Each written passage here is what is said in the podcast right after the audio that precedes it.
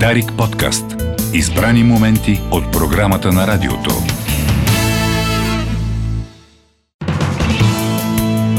Дарик подкаст. Избрани моменти от програмата на радиото. Тък му сте се измъкнали от завивките, а ние ще ви върнем обратно там. Слушайте с книги под завивките с Антони Темс всеки понеделник от 8.40 в Дарик кафе. Казвам добре дошли на Темс и Антон. Добро След Добро пауза утро. от една седмица, една заслужена пауза. Имахме нужда от почивка. Да, виждам, че сте свежи, Да. бодри, така че да видим сега какво ще ни предложите в, тази, в тези седмици на, на бурност и напрежение. Точно това е господин Райчев, че в момента всички се вълнуваме в общи линии от една тема, от случващото се в Украина. Много напрежение се струпва на всеки, който едва ли не през няколко минути проверяш новините да видиш какво се е случило. От всякъде те залива пропаганда и от двете страни хората се лутат, ядосват се, гневят се и така нататък, но в тази ситуация, във всяка една такава конфликтна ситуация, това, което е константа е факта, че войната е лошо нещо.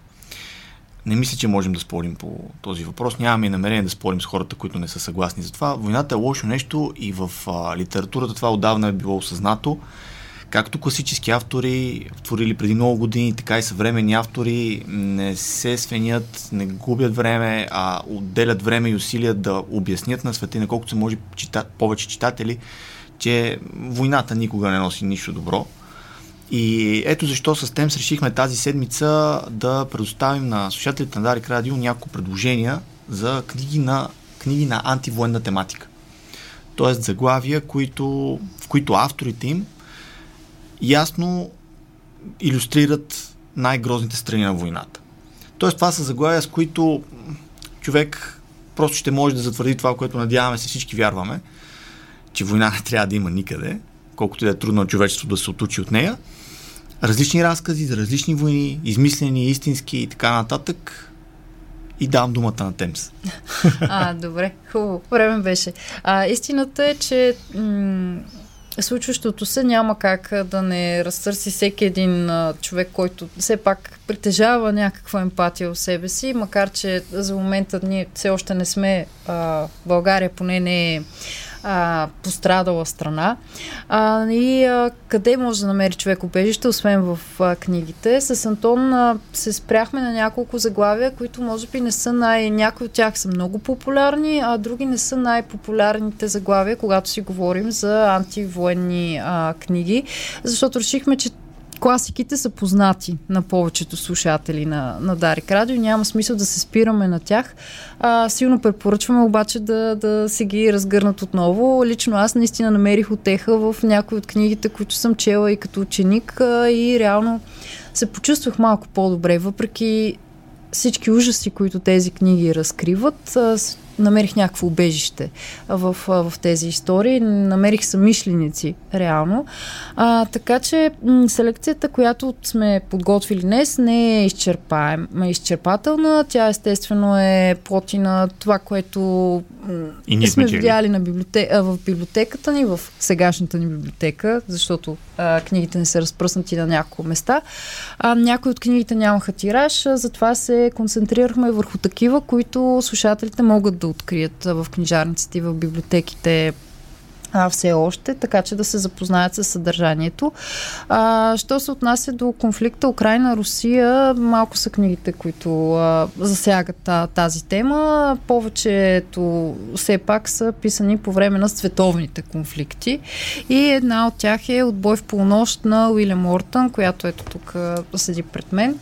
А, Чакай да видя дали се вижда. А, Това е една Вижда не се. чак толкова популярна книга на Уилям Уортън, който стана много известен с Пилето, книга, която има и няколко екранизации, но Отбой в полунощ, според мен е, е неговата най-емблематична творба, що се отнася до ам, абсурда на войната.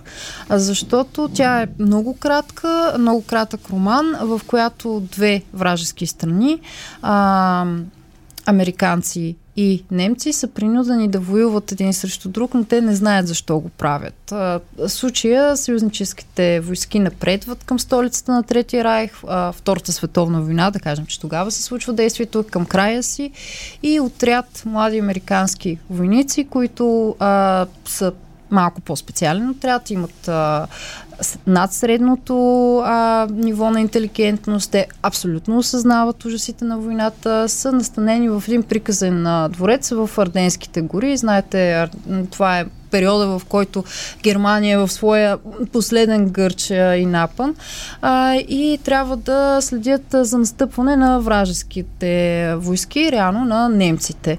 А, те се оказват а, американски и а, съответно немски войски се оказват а, в, една, в клопката на планината, едва ли не, а, точно на връх коледа.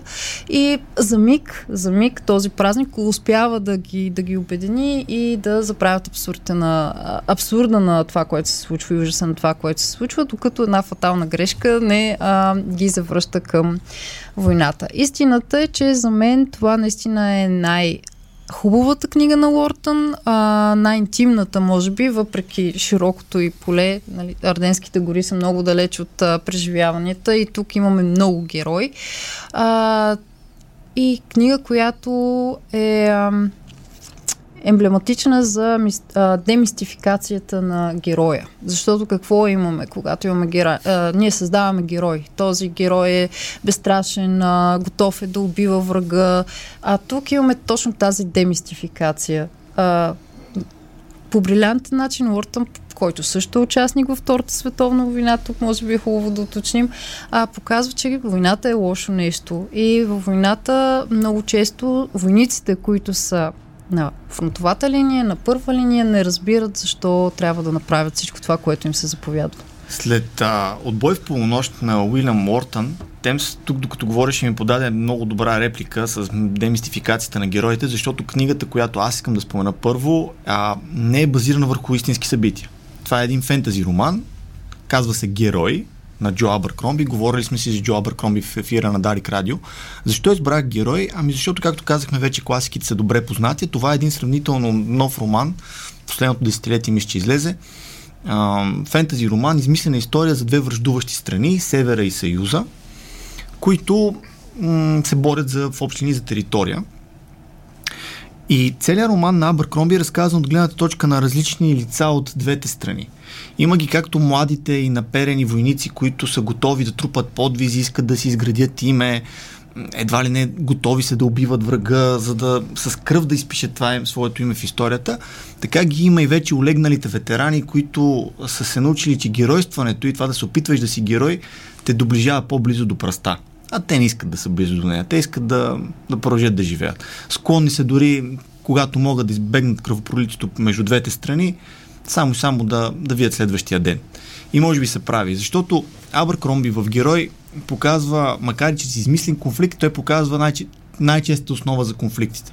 Че когато имаме война, тази война не се решава от броя дадени жертви от двете страни, не се решава от завзетите територии, не се решава дори от взаимното изтощение на войските и силите им. Решава се от един простичък въпрос. Успели ли са силите на заден план, тези сили, които са потикнали войната, тези сили, които са решили, че ще се води тази война, но не са на фронтова, фронтовата линия, успели ли са тези сили да постигнат целите си? И едва когато тези сили постигнат целите си, тогава войниците могат да се върнат от дома. Тези, които са оцелели. Това е в основата на герой. Тук отново, макар и по един по- лек начин. Това е, може би, най... Как да го кажа? Не искам да използвам думата развлекателно, но по-лекото четиво сред тези, за които си говорим днес, все пак не е базирано на истински конфликт, на истинска история. Кромби в него все пак успява да покаже този, точно тази страна войната. Хора, които не искат да са там, не знаят защо са там на фронта, но в крайна сметка в един момент стига до извода, че няма смисъл да са герой. И че да се стараеш да се превърнеш такъв е много лошо. Даже книгата започва с един цитат на Берто Брехт, а, това е на първата страница, още при първата глава. Горкой на страната, която се нуждае от герой. И това в голяма степен обобщава всеки един военен конфликт. Не, не знам някъде на кой беше казал тази мисъл, но най-големият враг на човечеството е човек. Факт. Абсолютен факт. И това ме към другата книга, за която си говорим, но... Ако искаш, продължи. Ами, добре. А, това ме сеща за друго, за най-големия враг на войниците. Истинския враг на войниците на фронта е смъртта. Не е човека от среща. Смъртта, да, не, носи не, човека от среща. Човека създава всички тези конфликти, да, проблеми, войни и така нататък човешко същество. Ние го създаваме. И войната, да. много често трябва, не трябва да се изпуска, че войната не е само, а, не е само две страни, които се стрелят или преди а, сто, столетия са се биели с мечове и така нататък, хилядолетия. А войната е и глад, войната е и болести, войната е мизерстване и това понякога се забравя. Може би киното и така нататък са го героизирали, но точно книгите, за които си говорим днес, разбиват тези, тези митове, това героизиране излишно и ето защо се включвам аз с класика след Ремарк. герой. Ремарк, да. Ерих Мария Ремарк, на Западния фронт нищо ново. Много от слушателите ни са чели, много от слушателите ни знаят да, тази и аз книга. имам. Аз имам на Ремарк повечето. Това е книга, която вече е базирана върху истински конфликт, върху Първата световна война, а, едно блестящо огледало на мръсното лице на войната, през, в която Ремарк използва своите собствени спомени, своите собствени травми, за да опише на читателите какво е войната отвъд а, патриотичните призиви, отвъд пропагандата, отвъд а, вестникарските заглавия. Чрез своето алтер его, което е главен герой тук, той разказва за живота в окопите, за постоянния страх, дали ще доживееш утрешния ден, за това как другарите, които са до теб, стават по-важни от семейството ти, защото когато ти след войната се върнеш при семейството ти, то не те разбира. Другарите ти те разбират, защото те са били в окопите с теб. За това как същите тези другари ги губиш един по един на фронта, те могат да изгубят с когато ти губиш, трябва да го преживееш по някакъв начин. За това как а, младите поколения понякога се подават на увещанията, че трябва да се включат в един конфликт. И когато вече са в него, се чудят защо повярвахме, защо отивахме на фронта, за какво се бием. За всички тези неща пише Ремарк в, на Западния фронт нищо ново и е показателен факта, че тази книга излиза 1929 година, преди почти столетие. Ние отново сме, наблюдаваме конфликт в Европа, да се надяваме, да че няма да се разрасне. Няма да е световен. Да, но е показателно, че този роман, който е антивоенен роман, а, е бил поругаван от надигащия се тогава национал-социализъм и неговите представители в Германия – бил е забраняван след това, бил е а, горили са копия на тази книга и на продължението и обратният път.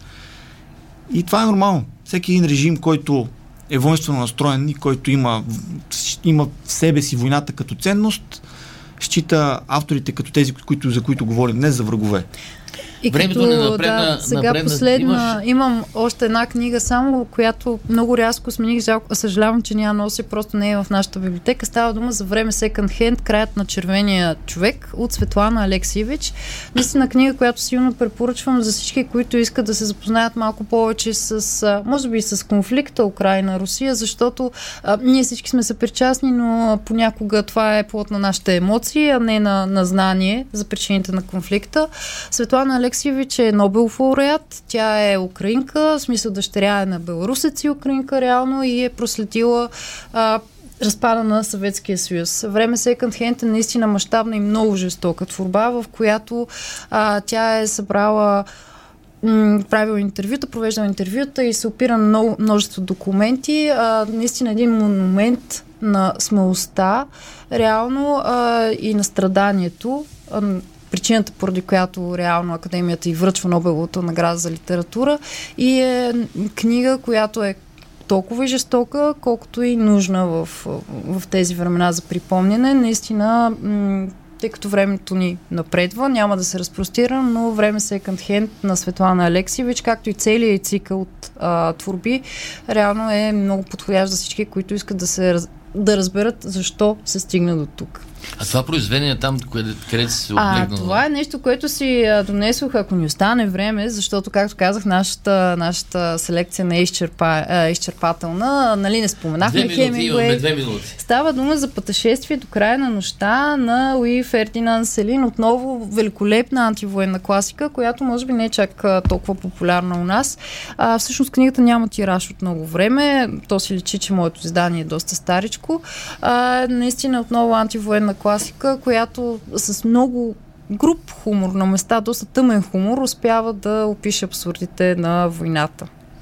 Списък с тези заглавия, които изброихме днес, както и още, които сме подбрали а, на антивойна тематика, ще има в сайта на Дарик Радио и в фейсбук страницата с книги под завивките, така че слушателите, които не са успели да си запишат или искат да станат има любопитно някое заглавие, ще могат там да погледнат и да ги открият по-късно днес.